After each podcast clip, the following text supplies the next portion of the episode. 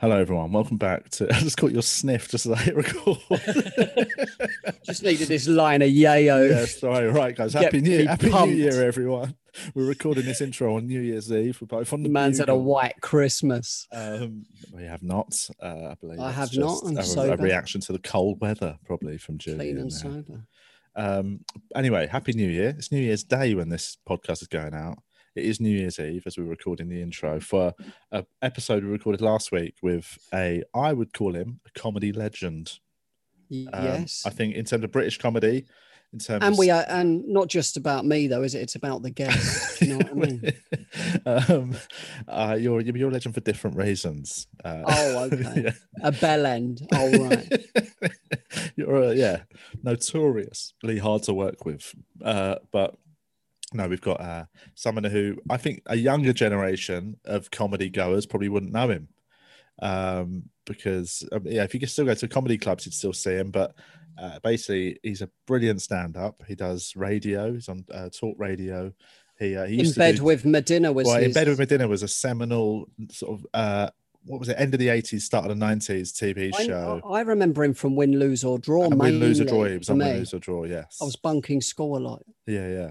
But I'm in bed with me dinner was me and my friend's favorite TV show. We'd watch it every like we'd we'd meet at school the next day. We'd be talking about the funny My stuff. sister was really into it as well. She went to a live one. He did a few live shows, I think, didn't he? I was too young for that, but um, Same but yeah. yeah. Anyway, and then so it was always born. I was always excited when I when I became a comic and I got to gig with him. But it's Bob Mills, uh, who is a fantastic comedian, lovely man as well. Like one of the he's one of the he's a good. He's a he's a good egg, isn't he? he, ta- we He's he talks a bit about it. Good guy. He talks a bit about his generation of comedians. All right, mate. they- Shall I marry him or what? All right, mate. Get out his arsehole. Everyone listening going, Jesus, you two just want to bang him. All right, mate. We want. Would you have a threesome on Zoom? You're fucking. no, but because he's of a generation of comedians. We're obviously there's like a couple of generations above us, and when they, you know, we're sort of like mid two thousands. You know, he- we're we're talking like late eighties people.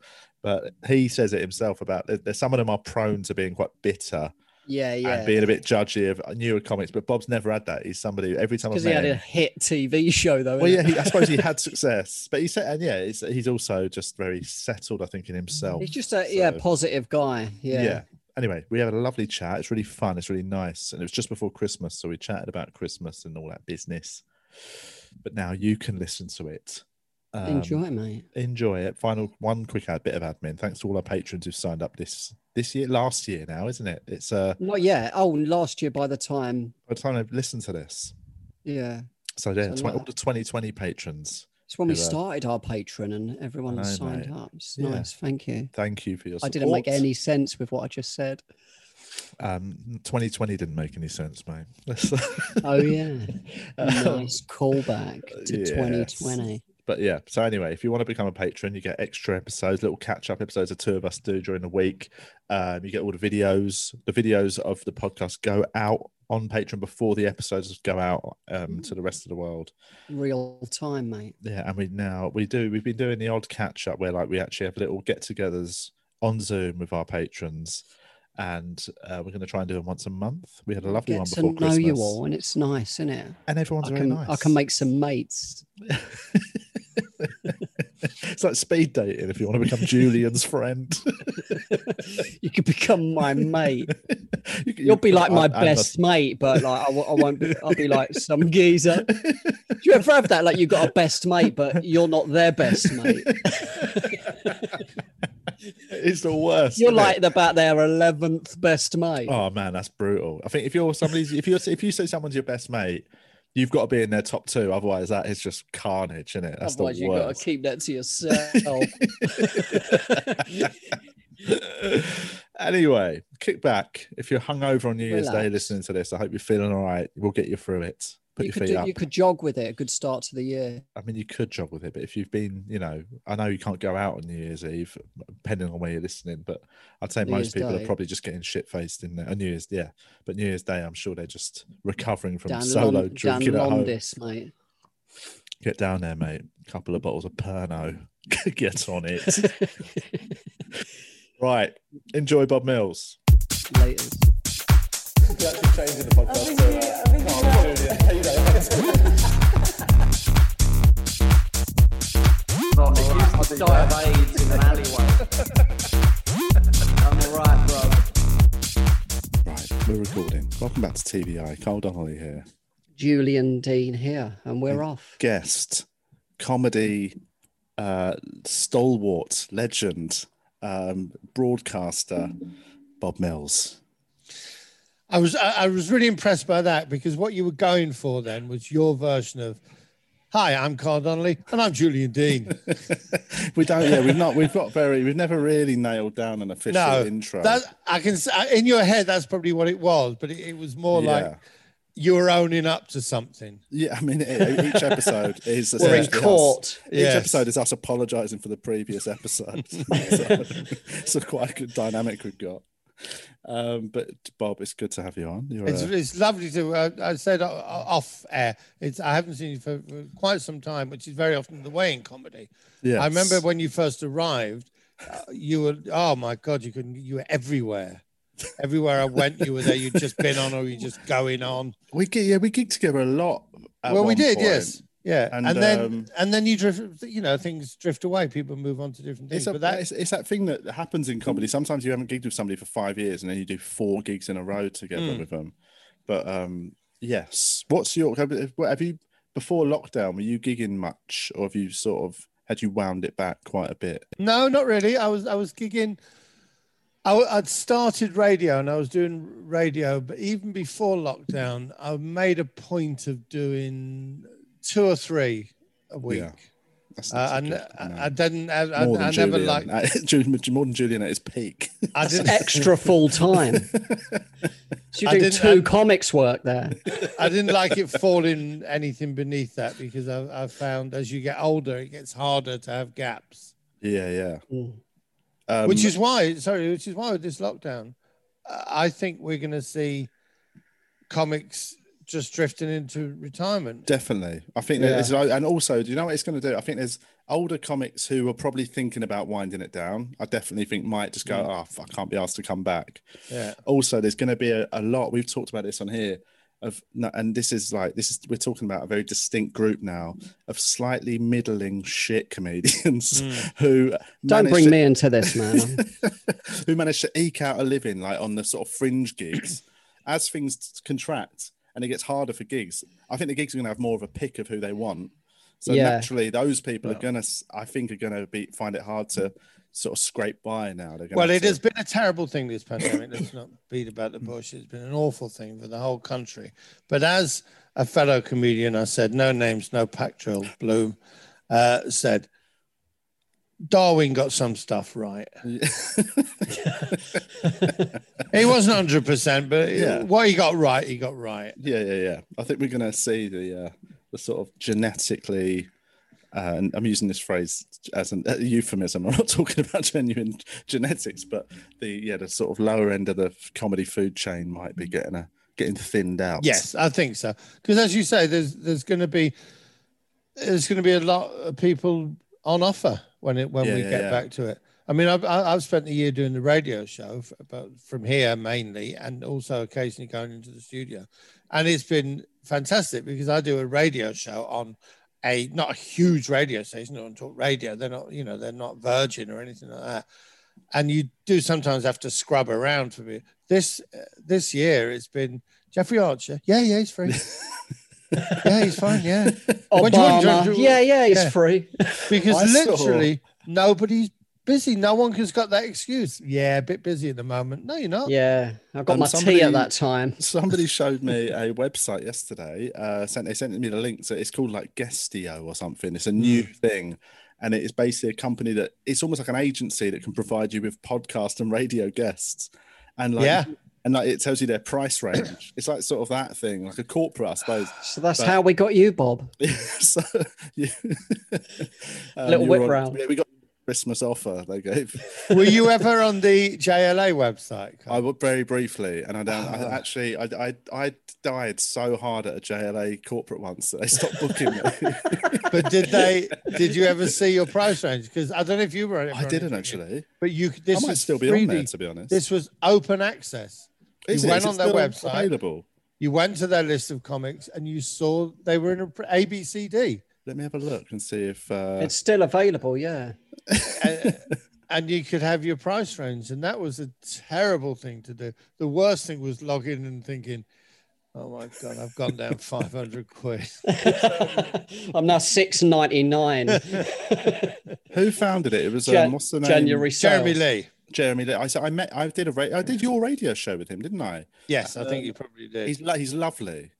He's Um, a thoroughly nice think He gave me a really nice sort of because basically I told him about the gig I did for his company that went so drastically wrong, It's good to bring that up. and he but he was lovely about it. He said, "No, you know, it's not. It wouldn't. That it was just you know everyone has them now and again, but uh, But- it was it was brutal. Uh, let- I'm well, let me to tell you. find, uh, I'm trying to find if there is still a list of. Um, Have a look. Well, uh, the last gig I did for them, they won't mind me saying this because they're lovely people, and I don't do a great deal of corporate work now anyway. They booked me for something uh, about two years ago, wasn't that long ago, and when I'd you know finished and, uh, and about about a week later, they found me and said, "Look, we've got a problem with this client. They're they're you know they're arguing about," and I said, "Right." I've been in this game a long time. You've been in this game a long time. We've worked together a lot, and you've always been very, very good to me.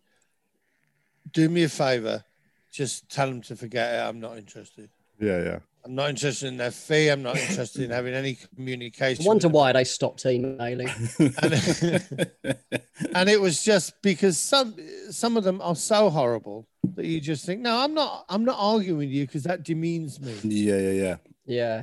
You also, know. you don't. I don't. I think you don't ever want to be that.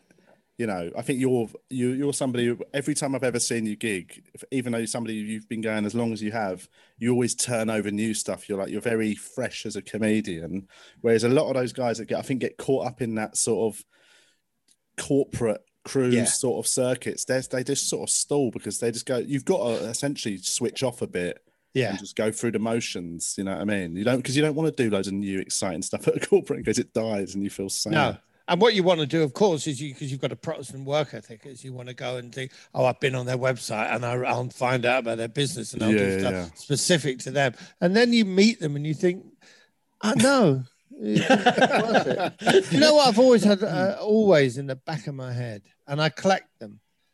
I've always wanted to have a 20 minute gag set, Yeah, just a, those yeah. It's you know, just I, th- I I think about once a every once every six months. I reckon I think I have that thought of going. I'm going to sit down. I'm going to write a clean, sort of punchy mainstream style set for these things, and then the I then I just I can't. I, I don't think I've got that muscle. I don't think I've got Jokes. all made up, all made up jokes. And I Yeah. do collect them every now and again. I'll hear one, and and I'll think, yeah, because that's they're all they're all stolen. Obviously, they're Yeah, all, yeah, yeah. There's no, there's no, nothing's written by anyone. Uh, and sometimes I hear one. I keep a little list of them. Things like, "Oh, my wife, my wife, blah blah blah." There's no love lost between us. It's all gone a bit stale. Last year, I had a heart attack. She wrote for an ambulance. And I think I would do that, Joe. I would Yeah, love to yeah. have. I'd love to be that guy just for half an hour. Just have that set. Do you know And that- who's got a, a brilliant, like, encyclopedic list of great just jokes? Is Rich Hall. I like Rich. Is, Rich is Ah. always he's he's got like he loves telling old jokes like in green rooms. Uh, yeah, but but you know, considering he then goes on, he does such fun like his Yeah, original uh, stuff. He just loves an old joke. He told me the funniest Go one on. a couple of months ago in at the banana. He just told me this one. It's quite rude, but he said uh, it's a famous joke. He said I've, I've not heard it. It's about a, a guy who who's a he's got a bar, and he's he loses his pianist who does the background music. So he puts an advert out, and a guy comes in and just starts playing beautifully on the piano. He goes, "Go on, give me a, give me a sort of sample." So he plays this beautiful song, all instrumental, and the guy goes, "That is absolutely beautiful." He goes, "What's it called?" And the guy goes, "Oh, it's called, um, you know, s- cut my balls and suck me dry." and the guy goes, "That's all right." And he goes, "Have you got anything else?" And the guy plays a beautiful number again. And he says, "Oh, that's amazing. What's that called?" And he goes, "Yes, it's called Stick Your Finger Up My Ass and uh, and, and call me names." Right? And he, the guy goes, "Right." He goes, "Look, I want you to I want you to play tonight, but um, can you just not tell anyone the names of the songs? Just play them." The guy goes, the guy goes, "Yeah, that's fine." So that night, the guy's playing. The bar's lovely, lo- lovely atmosphere. Everyone's enjoying it. He nips off for a toilet break, the pianist, and as he's coming out the toilet, a guy just comes up to him goes, mate, um, do you know you've got your um, you've got your flies open and your cock's hanging out? And he goes, no, it, mate, I wrote it. it's a great joke. It's lovely. It's lovely, isn't it? It's just I love I love them little sort of shaggy dog story type. But how many see? Because sometimes I try and do the math. And you, what would you need? Thirty of them? What, Yeah, for 20 minutes? Yeah, fifty of them. Yeah, yeah. Not clever. Not. I'm not talking about Milton. I'm not talking about No. Tony Cowards or nothing clever. No puns. Just bang bang jokes. Like Yeah, like yeah. anecdote jokes, like paragraph jokes kind of thing. They're about a minute each, aren't they? yeah, about, about about a minute each because basically that's all uh, I do anyway. Really, is is get you turn you make it into a story, but it's basically Yeah, yeah. a collection of jokes. You always Yeah, head yeah, yeah, yeah. And I think why bother with all that Yeah. pretense of oh, and then this happened. No, it didn't. Just jokes. Yeah, yeah, yeah. yeah. I mean, that's just Julian. You're pretty economical with your sort of fat around a bit, in it. You just tend to get mm. to the point. I normally get the twist of the joke and then build around it. So Yeah. you, you just pretend it's kind of an anecdote or something about my kids. Well, have you spoken to Gary Delaney? Yeah. Oh well, Gary Delaney came on my radio show, and it was Like a half an hour. scientist with it, isn't it? It's really exactly what it is. He starts off by saying, "Before I think you need to understand is to some people, um, comedy is an art. To me, it's a, a, at best a craft, but maybe Yeah. a science." Right. And and talks about it in the most, I have to say, stunningly boring, but Yeah, yeah, yeah. exquisitely interesting. But as a Yeah. joke writer, it's really interesting him breaking it down. the way he does. I mean, at the end, but I think that would only work with that style of comedy. Of one You you can't do it. You can't do a story based on that maths No. equation. Yeah, No. the equation for my sets, it would be an absolute write-off. Look like the scribblings of a madman. so yeah, I don't. Yeah, I, I I'm Lee more Mack. of a hippie. Lee Mack did a series of mangoes jokes. Did you remember those? mangoes in a pub. Uh, yeah. They probably add it to some cocktail. I don't know. Mangoes in a chemist. Ah, I suppose there's something in the juice that cures skin ailments or something. And he just used to keep on doing them. And I just thought that they get funnier and funnier. Yeah, the yeah, more. yeah. It's I yeah. It's but I, I much prefer. I don't. I, I try and avoid ever thinking about it as a science, as a craft. I was just. I want it to just be people just being funny, innit? Mm. The first jokes I think I saw were like Bill Hicks when he used to do because he used to do one-liners as well, didn't he? Yeah. Like, like um, you worked with him, didn't you, Bob? Yeah, I did work with Bill. Yeah. Really? Where? Yeah. What was the when? What was the gig? Okay. Chandler's Covent Garden, Christmas. it's a Christmas show, yeah. the And only gig before, I've ever been booed off. before he went on, I said, Bill, lady at the front, Rosemary, she's just broken up. But no, he used to have one-liners like you know, just little one. Like most people see him as like political, but he did have good little one-liners. a J. like, he had some good jokes. like as I well. need um like I need eight hours sleep a day and about ten at night. Just little, just Yeah. little things like that. Yeah. yeah, he, he, he was. I, I worked with him. I'll tell you what happened. I was at the, the, the comedy store, the old comedy store, and um, uh, Simon Fanshawe, who's very few people remember these days, but he was a lovely comic, Simon Fanshawe. He's gone on to do other things. Uh, said he was. He said, "I'm uh, organising some shows at the Shaftesbury Theatre. I'm bringing over American comics, which uh, it was all a big equity problem in those days. You couldn't bring Americans over, so that the, ones that did come over, like Denis Leary, and that actually came and lived here in order to work, and Rich and Pete Rich and people like that." But he said, "I'm uh, I'm doing five weeks, five different bills, and uh, I think Jack Dee was comparing, but there was a, there was a week he couldn't do." And he asked me to do it, and I did it. And it was it was Billiam Coronel, who's now a name you see in the credits of The Simpsons and things like Right. that. Roger Kabler, who was a very talented uh, impressionist. Uh, George Wallace, who's a big black comic who actually supported Seinfeld when he, he came over. He's now Mr. Vegas, apparently. and Bill Hicks, who we and the, the, the worst thing is the first night was a Friday. They did Friday, Saturday, Sunday, Monday, and the first night was a Friday. And as soon as the show had finished, I ran like a child, like a like a horrible northern child with a tale to tell, down to the comedy store. and said, "I've just been working to this guy with this guy. He's he's stolen all uh, Denis Leary stuff. Oh no! Yeah, he's doing all Denis's stuff, word for word. And and because you have to remember, this is before the internet, before Yeah, you could see any comic anywhere in the world. So when it when when I said to Denis that I'd seen this guy, he sort of quailed a little bit and Oh, said, shit. "Oh, yeah, we we go back a long way. Yeah, it's a, it's a yeah, it's a strange thing." But of course, they were basically doing the same set. yeah, yeah. And was it so? What was was Denis Leary just full on ripping it off? Is that? No, Do we know what the? No, well, uh, no, I don't think he was. He was he was treading the same. He was he was the same persona. Yes. You know, lock and load, lock and load. Hey, smiley, happy people. I want the smiley people at the front of the bus, happy people at the, and all that kind of stuff. And and smoking was a part of it. But Yeah. it was it was very very similar. It Right. would be like we all know the Eddie Izzard impressionists on the circuit you know mm. there, there there was a time when there was about 50 of them so it, it was it was kind of like that he, he was very much in the shadow of, of, of bill hicks It's a funny one. Like you don't really. I think I whenever I see young like now you see younger comics, and because I think there's so much more comedy available. I think you, I think it's much easier now to see, you know, their influences. I, I and I, by that I mean like it used. I think you used to see somebody be like they're just ripping off somebody. Like you know there wasn't a Yeah. sense of that, but normally It used to be most comic- Stewart Lee when I started. There was a lot of Stewart There was a Lees few Stewart around. Lees yeah. around, but um, Yeah. but I think now, like, you can really see the ones that watch a lot of American comedy. Yeah. see- like I've seen so many comics in the last sort of five years who've got a real Bill Burr twang to their delivery. Yeah, yeah, Yeah. yeah. I think it's like uh, it's much wider. Obviously, it's just probably just because there's more comics now that you spot it more often.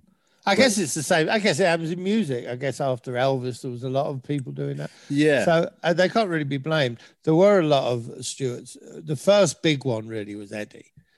Yeah, because it- when when Eddie finally, after three years of being, you know, the the, the host that you desperately tried to avoid because he was so utterly r- rubbish.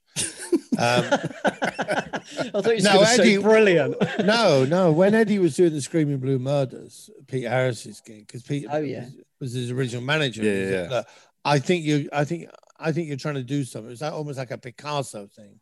I'm not sure what it is, but I think you're trying. So I'll give you two years at my clubs to to compare, and I'll never, I'll never sack you because you're not getting laughs. So go out and try. Mm. And if you turned up at the Screaming Blue Murder, you you would say, uh, Ed, uh, mate, a little bit. Of a, I'm not sure. Don't Paris de Quayle them. All right. Don't I don't want any of that shit. Just go go on. And the other one, answer and get me on, mate. yeah, just because because all because I can't handle going out there with them being what all confused and angry. It's a hard. you know one- what? It's a hard one to. I, I think when a compare dies, Ah, that's a brutal thing to witness. Like because If you're you know- first on, it's it's because tricky. you sort because you've almost got to, and yeah, I know it sounds horrible, but you've got if you're the first act on, you've sort of got to throw them under the bus a bit because you. you Oh, know, you've got- absolutely. You've got to read gig on your terms, and they're the person that's ruined it. So I think, and uh, most good comics will accept if they've had a bad gig that the gig, the comic after them is allowed to dig them out a bit. Mm.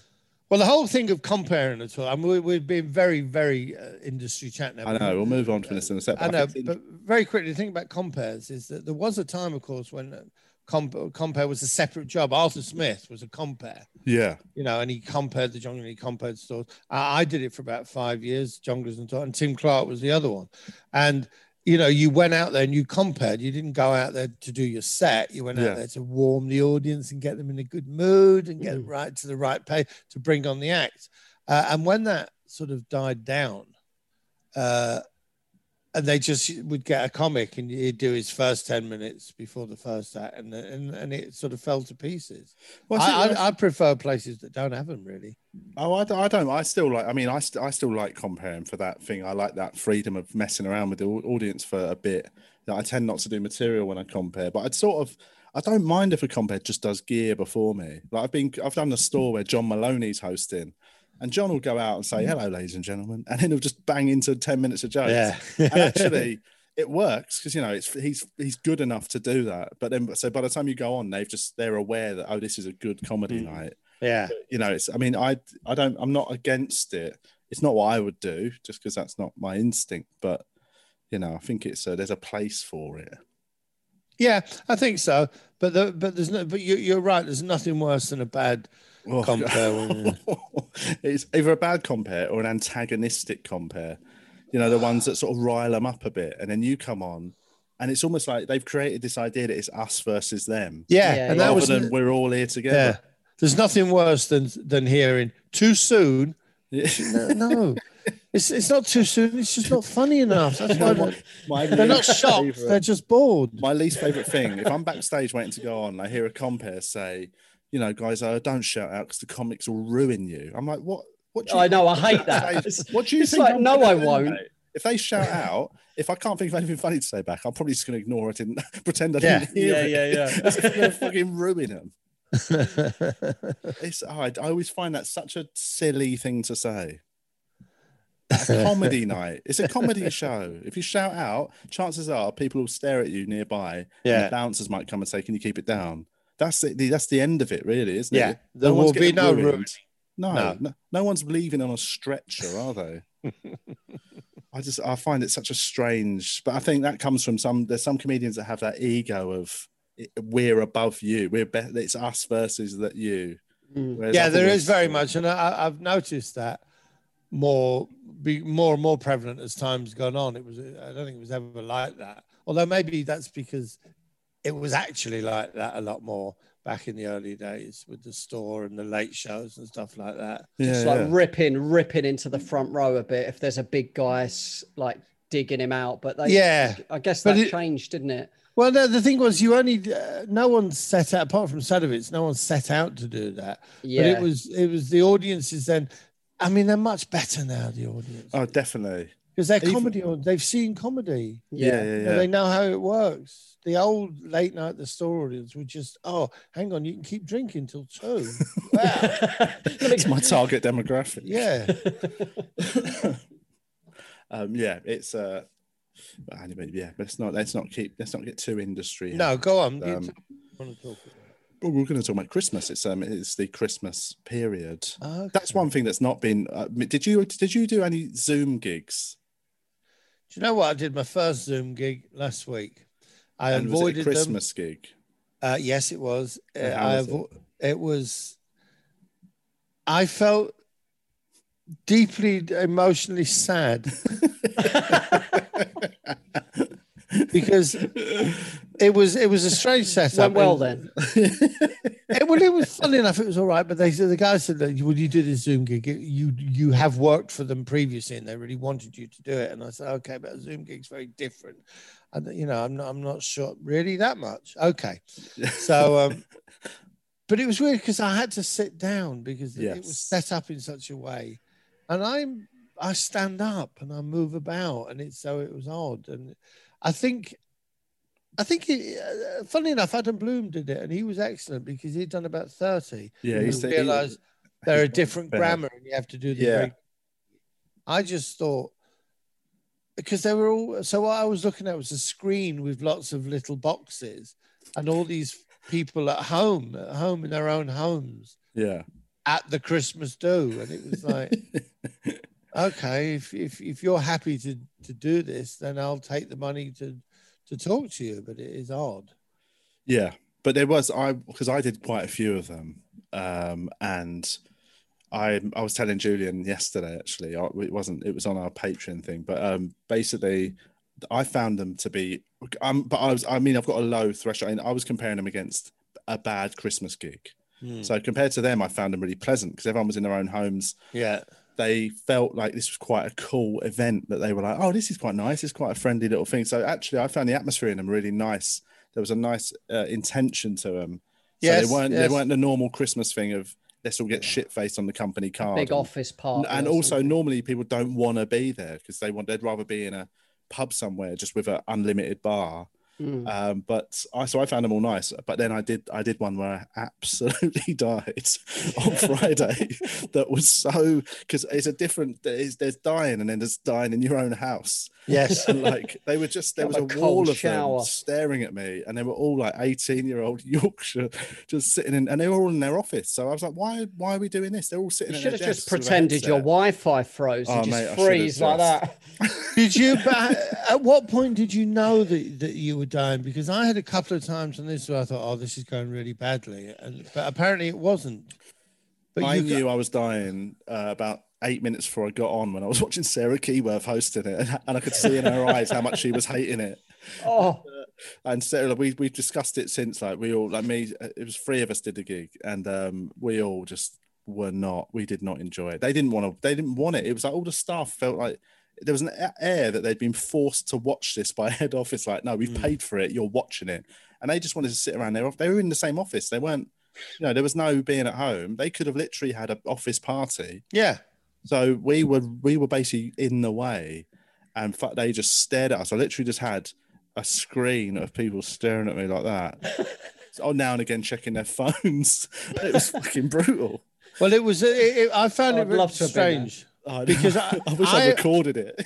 I was under the impression because the guy organised it said, "No, uh, you don't do it from your own house. You come to me, and I've got a studio." And I thought, oh, "That's Okay. great." So it'll for them, it'll be like watching a live show. That, but of course, Yeah. once I got there, I realised, oh, it's a studio, but I've still got to fill this much space. you know, I can't whoa and get up. So it was a bit. But those office parties, I don't know if you remember Jongleurs uh, for a while.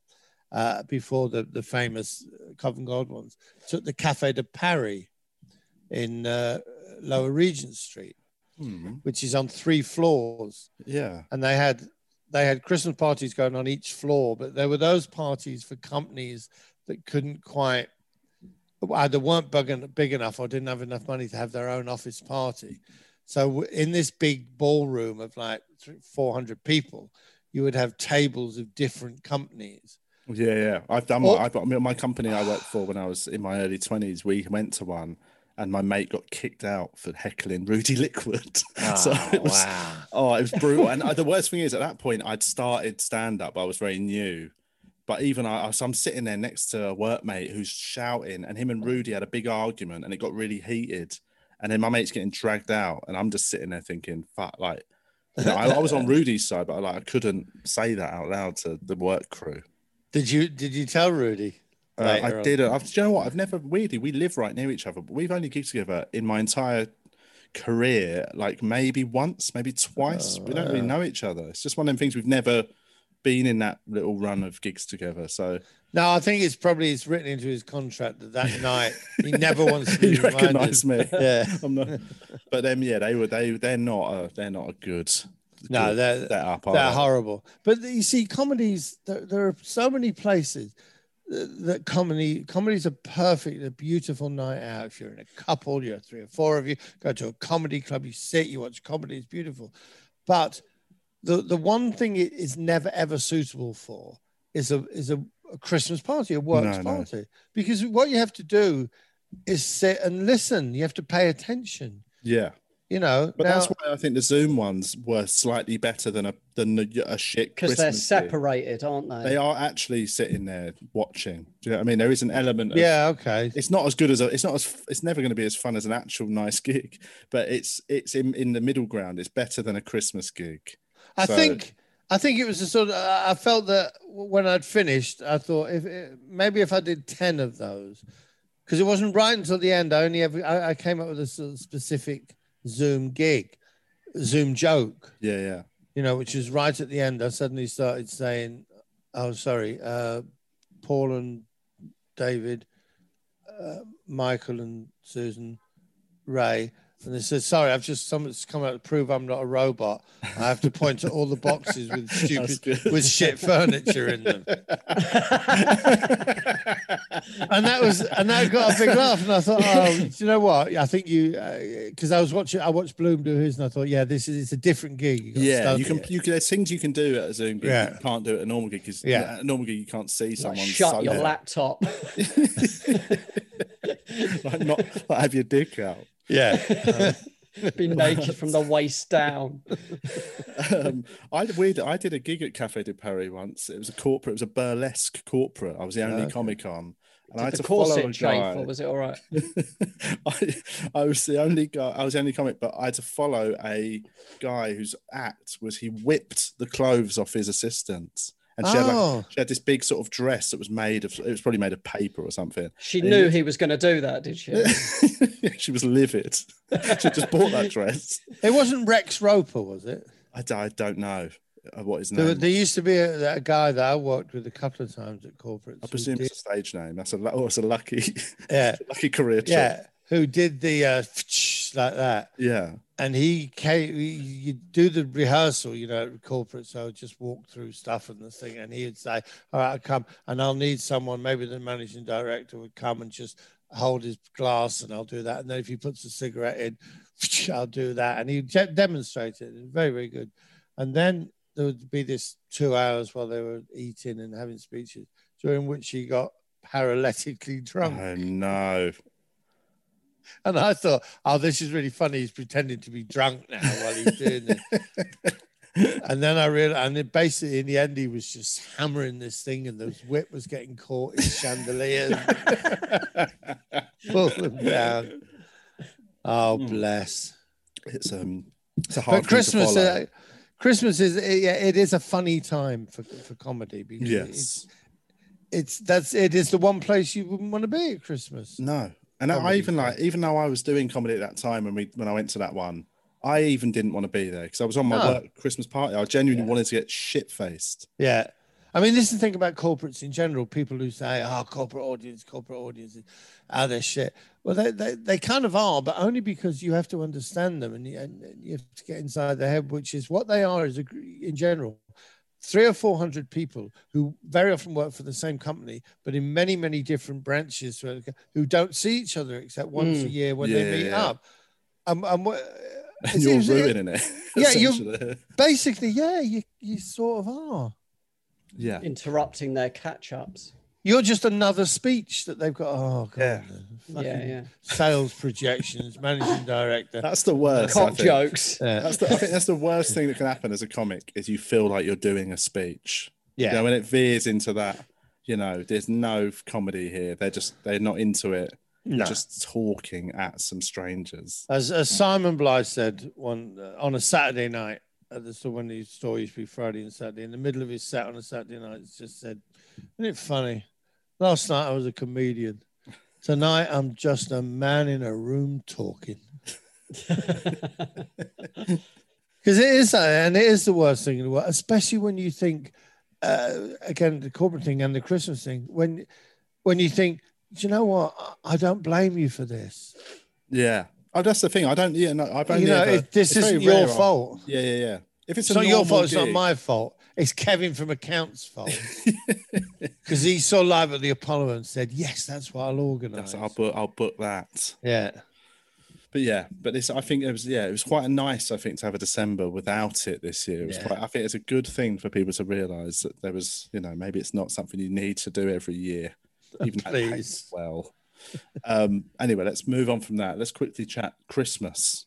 What's your um are you a Christmassy man? I'm a yeah, of course I do. I'm a, I love Christmas. It's the highlight of my because I've I've been a family man for as long as I've been a comedian, and so it's always a massive part of my life. And I love the fact that even when I was a kid, when we you know we were we went 51 weeks of the year fighting over the last bit of bread, and then had this week of the year where walnuts appeared and all these things appeared You got to fight over them. you know, I mean, because my mum was always in a Christmas club. So Right. it was, you know, for, in the middle of November or something, you'd say, Oh, mum, really, have we got any soup? No, we haven't got soup. haven't got soup. You've eaten once today and all the suddenly.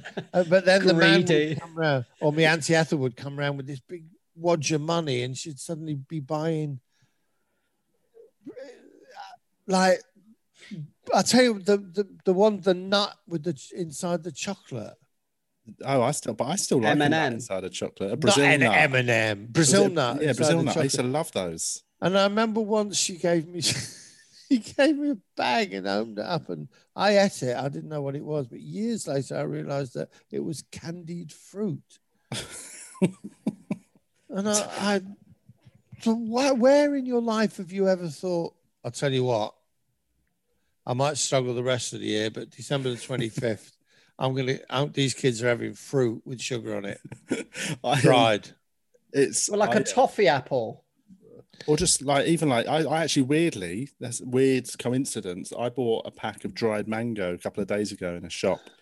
Didn't realize it was sugared, so it was. Oh. It's, I didn't. It was an accident. So I've basically just and mango is, I believe, quite a bad fruit for its sugar level. I think it's Mm. quite got a lot of sucrose, whatever it is, and um, add sugar on that. I mean, that is a that's a diabetic attack. Waiting Yeah.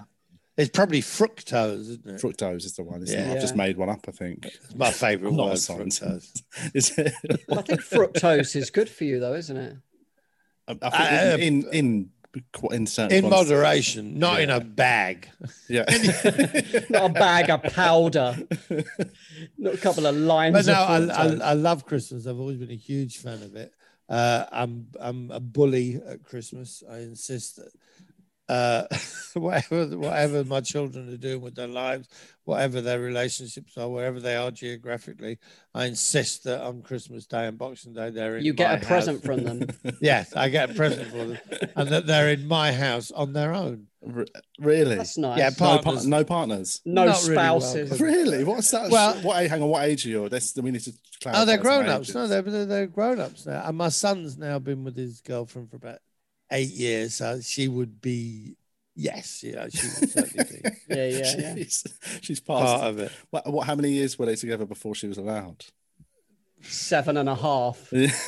No, I, no, I, I, I'll tell you what it was. For about five years, she went to her parents and he came to ours. yes. And I thought that was because that's what they chose to do. But I think it was because he said, you know what, come to us on Boxing Day. That's Yeah. fine. But Christmas Day is very territorial. Don't want to meet Dad on Christmas Day. No, not really, because everything's sat, and it would it would then the, the, the table would be odd because it would be me, my wife, my daughter, my son, and then someone else here. I, I don't know where you fit in.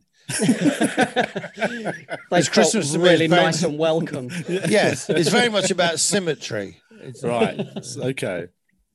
Um. So okay. So you insist on what? Is there an age where you're going to let them off the leash and they can go? No, I their own- doubt it. What about when they have their own families? No, I don't know. That would be problematic, I suppose. I suppose the marriage vow and the child would that they would have to be allowed. Then they'd have to be included, but they, you want, they you will want be. legal documentation before they're allowed their Yes. Yes, I think so. Yeah, I don't want casual, uh, you know, casual. Although having said that, we have Just a one night stand wakes up Christmas Day morning, comes and joins you at the table. Although having said that, we we, we we we have had very often had people who just you know are stuck in town or haven't got anywhere to can't get home. I'm like I'm I'm quite nice See you with then. that. But uh, but I do like a, a, a family Christmas, and and I spend ridiculous amounts of money when I didn't have any. Yeah, I, would, yeah. I would go into debt. For I've Christmas. always been Yeah, like that. yeah. I've always overspent at Christmas, regardless of my financial yeah. position at that Definitely.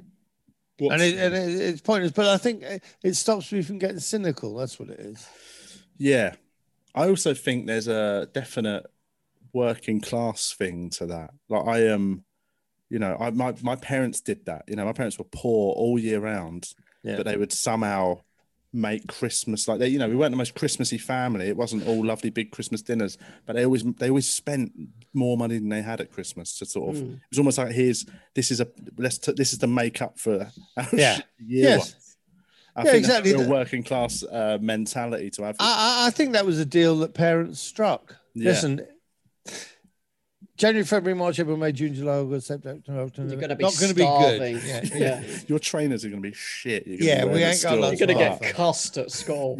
but one week. We're going to have a good true. day on the 25th. um, And also, Yes. of course, is, uh, we eat tremendously well. We we have because we were we were vegetarian for the first twenty years of our marriage, I suppose. Uh, and I- then what, we- what happened? we were vegetarian when we met. I got um, a lot of problems with my with my bones and joints, and I went to see a doctor, and he said uh, one of the things he said was, that if you want to be a vegetarian, you can be a vegetarian, but you've got to have fish oil. You can't, otherwise, you're going to become arthritic. You're going to seize up. Uh, and once I'd started taking fish oil, I thought, well, that's it now. All bets are Have a off. steak with it. Yeah, I've done these. Once that stable doors open, I've, I've got the surf. We might as well turf up as well, might we? and, and I and I just went back. In, I felt I'd done my time, twenty years. But we still always at Christmas have, without any shadow of a doubt, the finest nut roast available to. to Oh, really? mankind. It's a, yes, it's a wonderful. And where, where do you get Hang the nut home- roast? home- my homemade. wife makes them. Yeah, Yeah, oh, homemade. nice. She makes half a dozen. As I speak, there are about half a dozen in our freezer. right? So we'll, we'll eat sort of two or three, and then others, the kids take them with them when they go. It is that thing that the word nut roast, because obviously we're both vegans, right? The, the the word nut roast, I think, has got such a bad connotation because of bad nut roasts. But Yeah. You know, I think actually, because people think when they say nut roast, you're just it's going to be mushed up nuts in, turned into literally a loaf, whereas Yeah. actually it's got shitloads going on. My, like we've made different ones that year on year. Some years it's full of mushrooms and cranberries and all sorts of Yeah. mad. And it ends up- like sometimes like last year we had this one that was like a sort of nut roast concoction. There was all sorts of stuff going on, roasted inside a butternut squash, and it was Ah. delicious. You Yeah, it would so be. sliced a bit, and it was like a round sort of steak full of just oh, it's so much flavour in it. It's delicious. And, and also back in the day when we got married, we- I'm talking about the 80s when we were married and became veggie. It wasn't like now where you have got, you know, anything you want, you can you can have, you can eat. Whereas then, I see, I can remember the first veggie burger. Oh, I imagine it was absolute dog shit. It, it was absolute dog shit. It was Casey Jones. Just a flattened carrot. yeah. Casey Jones were, were always they had they were fast food uh, place. They were pretty much only at mainline stations. Uh, and I was working. I was a car washer at King's Cross, and somebody said, "I'm going to Casey Jones. Do you want anything?" I said, "No, I, I don't eat burger." And they said, "Well, they do veggie burger." And I said, "Yeah, wow." And he came back, and it was it was literally like as you held the bun, stuff just slopped out the side of it. Yeah, yeah. The Green stuff, consistency has always been Yeah. the issue. As they, Yeah. as time has gone on, now they're good. Like I remember when I first went vegan, it was still that era of like we still didn't have a good veggie burger. Like Nah. um, I, the funniest I had was I was in Cork in Ireland about seven years ago, I reckon, six, seven years ago. And uh, and I, I couldn't believe it. I went to a little cafe and it said vegan sausage baguette. It had all the all the food, all the breakfasts, and it said vegan sausage baguette. And I said it to the waitress, and she looked confused when I said it to her. She looked over and saw it was there and went, "Oh right, okay." Wrote it down. No one's then- ever said that before in here. I don't think to her. I don't know if he was new or something. Um, she went off, and then she came back with uh, it was an empty baguette. It's absolutely true. empty baguette with, With a note in it saying, get the fuck out. No, but I I laughed because I thought, oh fucking hell, it's a prank, innit? They've written vegan sausage, right? And this is used Yeah. an empty bat. But I actually, as much as I want to eat a vegan sausage right now, that's really funny. And I said to her, I get it, it's funny, and she sort of didn't understand the joke. Turns out she didn't realize there was such a thing as a vegan sausage, so she'd gone off and made it. And thinking that was what it was, that that was what vegan sausage. wow. And the chef uh, um, or the other person, there was like it's just a little like family cafe. The other person was livid, they were like you know that we'd been given what was essentially a piss take, and uh, they had they had Linda McCartney's in the freezer. So- Ah. but it was, it's, I mean, it, that sort of, you know, that shows the how things have changed the last, Yeah. the last Um, five years. Oh yeah, Yeah. the stuff you get now. I All had that a vegan chicken sandwich for lunch today. Mind you, that's that's the thing that's always bothered me, is why use the word chicken?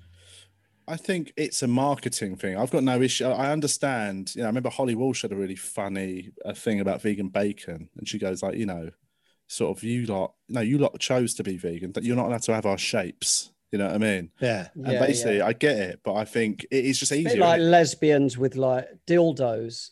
I don't think it- Do you know what? It's remarkably similar to that. Julie. I'd never thought of it. you like made that your before. bed. Yeah, I uh, Just putting things in perspective. Do you know what I mean? just tracking that in there. what is it that Sol says? Sol Bernstein. Listen, let me tell you something. I, I don't mind anyone. People can be whatever they like. If you're a homosexual, you're gay. God bless you. I hope you love. I hope you're happy. If you're straight, I hope you're happy. I'll tell you what I don't like. I don't like you. I don't like you bisexual. Greedy bastard. oh, he's like the bloke walks into the. Oh, I'll have a bit of crab. Oh, there's some beef over there. Ah. Yeah, I do, but I do. I get. I get the thing about chicken, but it, I, do you know? What I, sen- I genuinely think it's just if it's made to taste and look like chicken, it's the easiest word to use to uh, make people understand. Yes, yes, I understand. Mm. I, Now- know, but I know some people have got issues with in France, isn't it? They've have they banned or they're trying to ban in France the use of any meat words for any non-meat products. Yeah, so uh, th- th- that is. I would not put that past the French. No, is that? all. with their. Well, it's like it's like a, a tofu turkey is called like tofurkey. Tofurkey, something. yeah, yeah. That's Yeah. co- is that the company Tofurkey? I think. Oh, maybe. I love your portmanteau word. I can't get enough of portmanteau words. Portmanteau just- words. What's is what's Well, a tofurkey. oh, is that that what that I've is? heard Yeah. the- I didn't the word portmanteau. Oh, do you not? No. Okay. Um, just any amount of portmanteaus. When they it's when T- they a put turducken. Is it? What's the one? Um, a turducken. What's the thing? Is that what's that thing people cook? The the chicken duck. There's all the, the people that do Oh, the the- multi-bird the roast. five bird roast. There's a there's a word for that where Uh, they've sort of mashed uh, all the words yeah. together to create a super. I think it's called murder. it's called mass murder. But there's lots of them. The, I, I, do, I love a portmanteau word. But here's the other thing. Now we're talking about Christmas, um, and and and the food and the presents and the money. Does does uh, religion play any part in your Christmases? Either of you? I am because my family's Catholic, but I am sort of you know I've sort of parked that. I'm still very fond of it, but uh, I I haven't been to church on Christmas Day for years. Weirdly, I, I walked past because I, I popped into a church up here recently when I was out for a walk. Lovely little church that I'd never been in before, and part of me thought I might go, I might have a little Christmas Day church session, um, just because I do like I love churches, but I just don't. They're not. They, what they're chatting about isn't for me anymore. Which is, I believe, that is in the calendar. There's Pentecost, third Sunday after Pentecost, uh, and little Christmas session. Yes, church session. I believe that's what it's known as. I went into a church today actually, just have a little look around.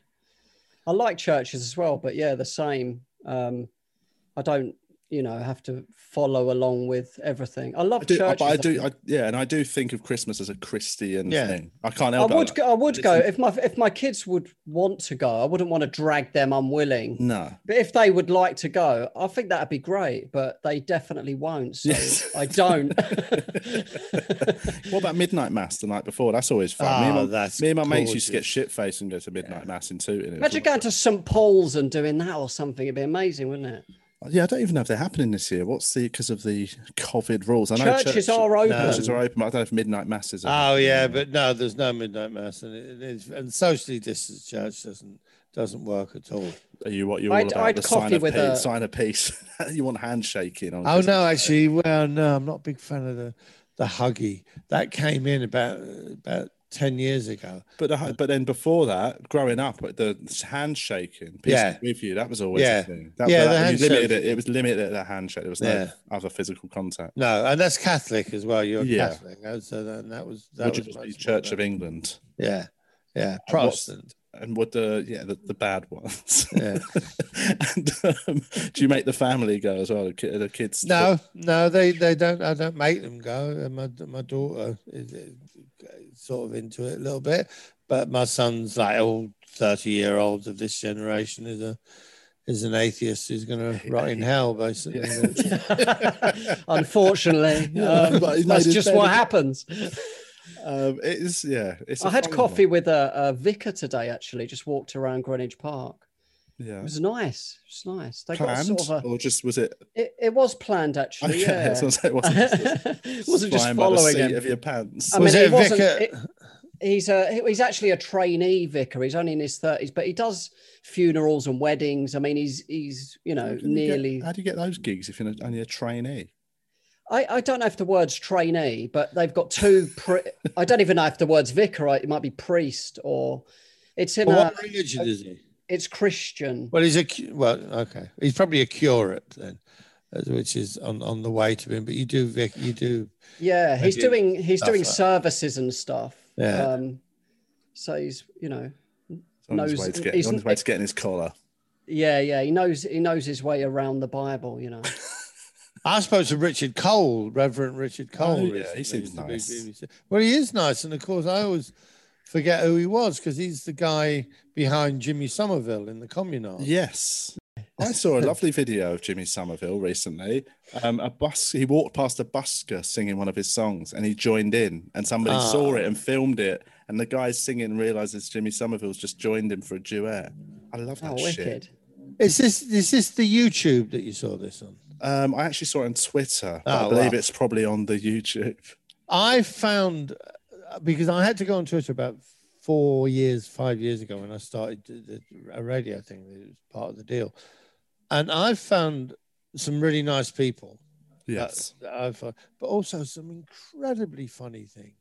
I was saying, I really mean, Twitter genuinely. still I makes me laugh. At least one thing a day on Twitter will make Yeah. me really laugh. People that are doing funny stuff on there, or or a funny Thanks, video, man. or Julian. Actually, when Julian But goes through phases me, of of uh, um, I've got a Google alert every time you do anything.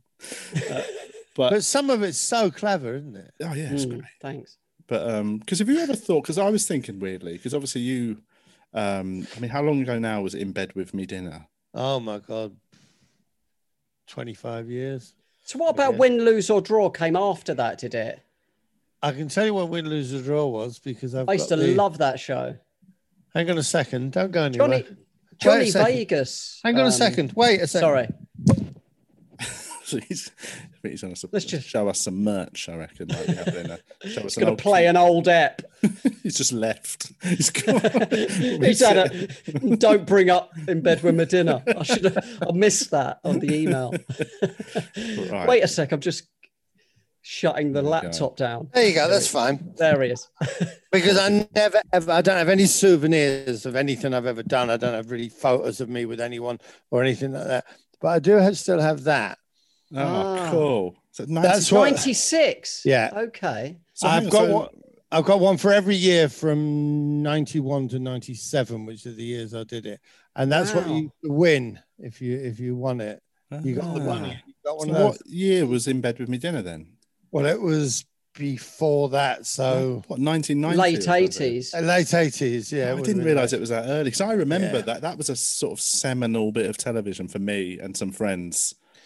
It was a great that bit of television. It was brilliant, and also you know it was yeah it was just it was really um you know it's timeless. I think that idea Well, of is. sitting there and watch it and showing you know it's it's almost like the Harry Hill's TV burp thing. If you show a funny thing you've seen. And it's a cutaway to you're basically commentating for Sure. us essentially. Well, Harry, what Harry was, what a TV Burp was, was was what that would have been had it had money. It had, Yeah, exactly. It was, it was yours was the precursor Yeah. to all of that. It was a much simpler, but a, a much simpler i- version of it, which was really fun. It was it was really fun, and it's also an incredibly important part of my life because, and I think people will understand this. I'm 63. Yeah, 63. I'm confused by that. Uh, when you have to go back in year no, 57, 67, 77, 87, uh, that, do that. Um, and I'm part of a generation of comics. There are comics who've been going about 30 years. And one of the, not all of them, not all of them, but there, there is there is a bit of an idiosyncrasy which they all have, which is a slight edge of bitterness, Yes. a slight edge of it all came a bit too late. You know, the money didn't come in until Yeah. you know, sort of, so- and and also now it's so easy to get on television. It used to be almost impossible. Now it's so easy, and they all turn up on these chat shows, and you very often hear and and you know, and you don't argue people saying, "I'm funnier than that guy. Yes. I'm funnier than that guy." Uh, but it's like, well, yeah, but that's that's not the problem. It's not how funny you are. No, It's, you know, you're in show business. Yeah, it's based on a fake You know, myth that Yeah. that television is a meritocracy, which it's never Well, really been. Khorsandi said a brilliant thing about it. She said, "Stand-up comedy is a merit- meritocracy in one place and one place only, and that's this gig this night. Yes. Yeah. Because at the end of it, everyone knows who was the funniest. Who Yeah, was yeah, least yeah. funny, Similar to that. you. Outside of that, it's a business. Totally. Yeah. Uh, No, so- and Yeah, I yeah. think a lot of people forget. I think a lot of comics egos get in there what in the way and Exactly. they forget that and they think because they've smashed a gig they should be Yeah. on live at the apollos Yeah. basically Mm. Now, the great thing about In Bed with Me Dinner, of course, is it it means I, I suffer from none of that at all because you had a nibble at the uh the because I. I did something that I'm extraordinarily proud of. And I think, yeah, that was just if that's it, if that's what I did, that's fine. yeah It's a and legacy, some- isn't it? it's a proper legacy because it's also not just an appearance on a panel show it's not just a stand-up set on a show it is it was a thing that was your own Yeah. vehicle And so it's uh, it's saved me from because I'm not sure whether I would have gone down that road or not, the anger and bitterness road. I don't think it's your But no, but that's why it's not because it's fine. No, I, I had my turn and I grabbed it and I Yeah, did. yeah, that. And how did you go. get that from stand up? Did somebody see you in the comedy store or something? You want another story? Pray Yeah. seed. I'll pray see it for you. Yeah. Okay. I used to work for Danny Baker. I used to do review newspaper reviews on his Five Live show, and he phoned me up one day and said, uh, "Well, no, actually, he didn't phone me up. He got someone from LWT to phone me up and said, "We've commissioned Danny Baker to do six one-hour shows. They're going to be called World in Acton." And it's going to be a whole host of different things going on. And he's asked us to put together a team of writers uh, and he's asked for you and Mark Lamarr if you'd like to write on it. And I said, yeah, Great team. Yeah. Lovely, sorted. In fact, Mark Lamarr and I had a day together driving around printers and got notepaper printed on which we never wrote a word, but we have got we we have got Lamarr and Mills notepaper. However, about three weeks later, I, I was with an agent at the time called Bob Voice, good old fashioned agent. Uh, I'll speak to someone about it type. And he got a phone call and somebody said, I'm really sorry. This is the first business we're doing together, but uh, Danny Baker has pulled out of the project. He's got a better deal from the BBC. He's going there. So I'm going to have to, we're going to have to re- re- withdraw the offer that we made to, to your client. And he said, uh, and because he was old fashioned, he said, uh, this don't look very good for you, does it? And the, the guy said, What do you mean? So, well, you, you, you were given six one hour slots, and now you got to go to your boss to say you can't fill them.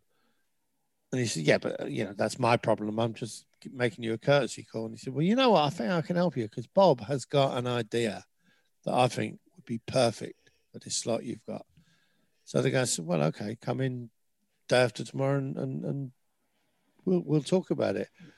This conversation was then led to me as the Having lift to door have an idea. Yeah. You have a fucking idea. Bob, you've got an idea, all right? no, it wasn't on the phone. I was standing next to him as the lift door opened and we stepped into the corridor at LWT and he said, By the way, I've told this bloke you've got an idea. uh, in bed with uh, Me Dinner. Uh, Well, I well, I died in. We sat quite in, embarrassing talking nonsense for about 20 minutes. And then I said, Do you know what I do a lot? I'll piss people off. They come around my house and I won't let them listen to an album. I only let them listen to the drum solo off one track and little bits. And it, it, it was born out of that, basically. It was it was completely right place at the right time. That was oh, all That's it, great. it was. Yeah. I used to love it. I used to really get excited when I'd recognize a bit you were in when you do an outside bit. Then I remember I remember you were once over the road from the end of my road. It was like in Tooting, Broadway. And uh and I got well excited because there was like a there was a paint a, a decorating shop and you were outside it and I was like, "Okay, that's, that's over the road. Those, you know, we used to just go out with those, me and a cameraman, Yeah. just and just make shit up. and funnily enough, bless my heart, I still see things sometimes and think, oh, I know what I'd do with that. But you ever Yeah. have you ever this is we'll finish with this. We've got to wrap yeah, it up. Um, oh, have you ever thought about a version, a modern version? Yeah, no. Someone, mate. someone, YouTubes. one, one of the one of the uh, McIntyre type ones that once came up with the idea of touring it, that you could have a big screen and you could tour it. But I just think, do you know what? It's it's there. If Yeah, you want to yeah. see it, it's on YouTube. It's don't fuck about with it. Don't spoil it. Yeah. And I don't, you know, I've got other things that I do. Just leave it alone. If you, if you watch it for free on YouTube, it's, it's good. Yeah. Don't, you know, don't don't risk spoiling it. That'd yeah, be yeah, horrible, yeah. wouldn't That's it? a nice way to think about it, I think. It's like when they did the stage show on the buses. It was so shit and embarrassing. It was it was heartbreakingly bad. I didn't watch the rehash of like uh, Dad's Army or Porridge, you know, the Ah. new versions they made in the last few Why years. exactly? Why would you? Yeah, Why would you do that? I know. Anyway, um, let's wrap this up. It's been a lovely chat. Um, as always, pleasure I'm sorry we didn't. We got sidetracked. We didn't do enough Christmas stuff, but, No, but it's very fine. No, not Merry at all. Christmas. It was lovely. to you both. It's nice. And and you. to you. Uh, It's not. We don't. We don't. We're not doing some sort of Christmas special or anything. We're just leaving it. Everyone, let everyone have their own Christmas. But aren't you get? You could put holly on the screen. we could put a bit of holly. We were You thinking do- about Let's that. put a yeah, a little constant- border. Put some Christmas music in the background. Jesus hanging on the right or something. Oh, you're wearing a white. You're wearing a white shirt, Julian. I thought you were just a head. No, no. Is that what you asked about my back? No. Yeah. No, I'm just pure. I've got some skin as well.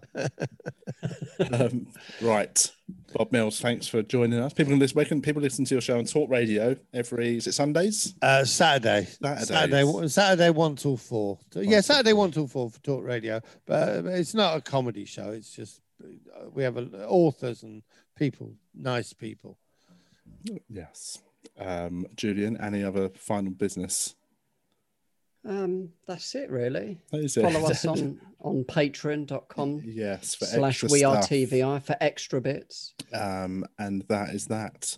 Please, Um, for me, will you please for me, because I'm older. Yeah. Will you will you will you wrap it up with? So that's it. That's the show. See you next week, same time, same channel. I'm Carl Donnelly, and I'm Julian Deane. Thank you very much. Go- Do it like Let's that. do Slick it. it, up, All right. please. Um, well, first off, I'd like to say thanks to our guest Bob Mills for joining us. That's it. That's the end of the show, everyone. Uh, thanks for tuning in. I've been Carl Donnelly.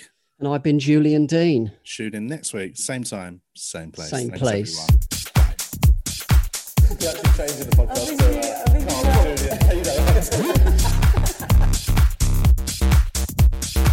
I'll die of AIDS in an alleyway. I'm alright, bro.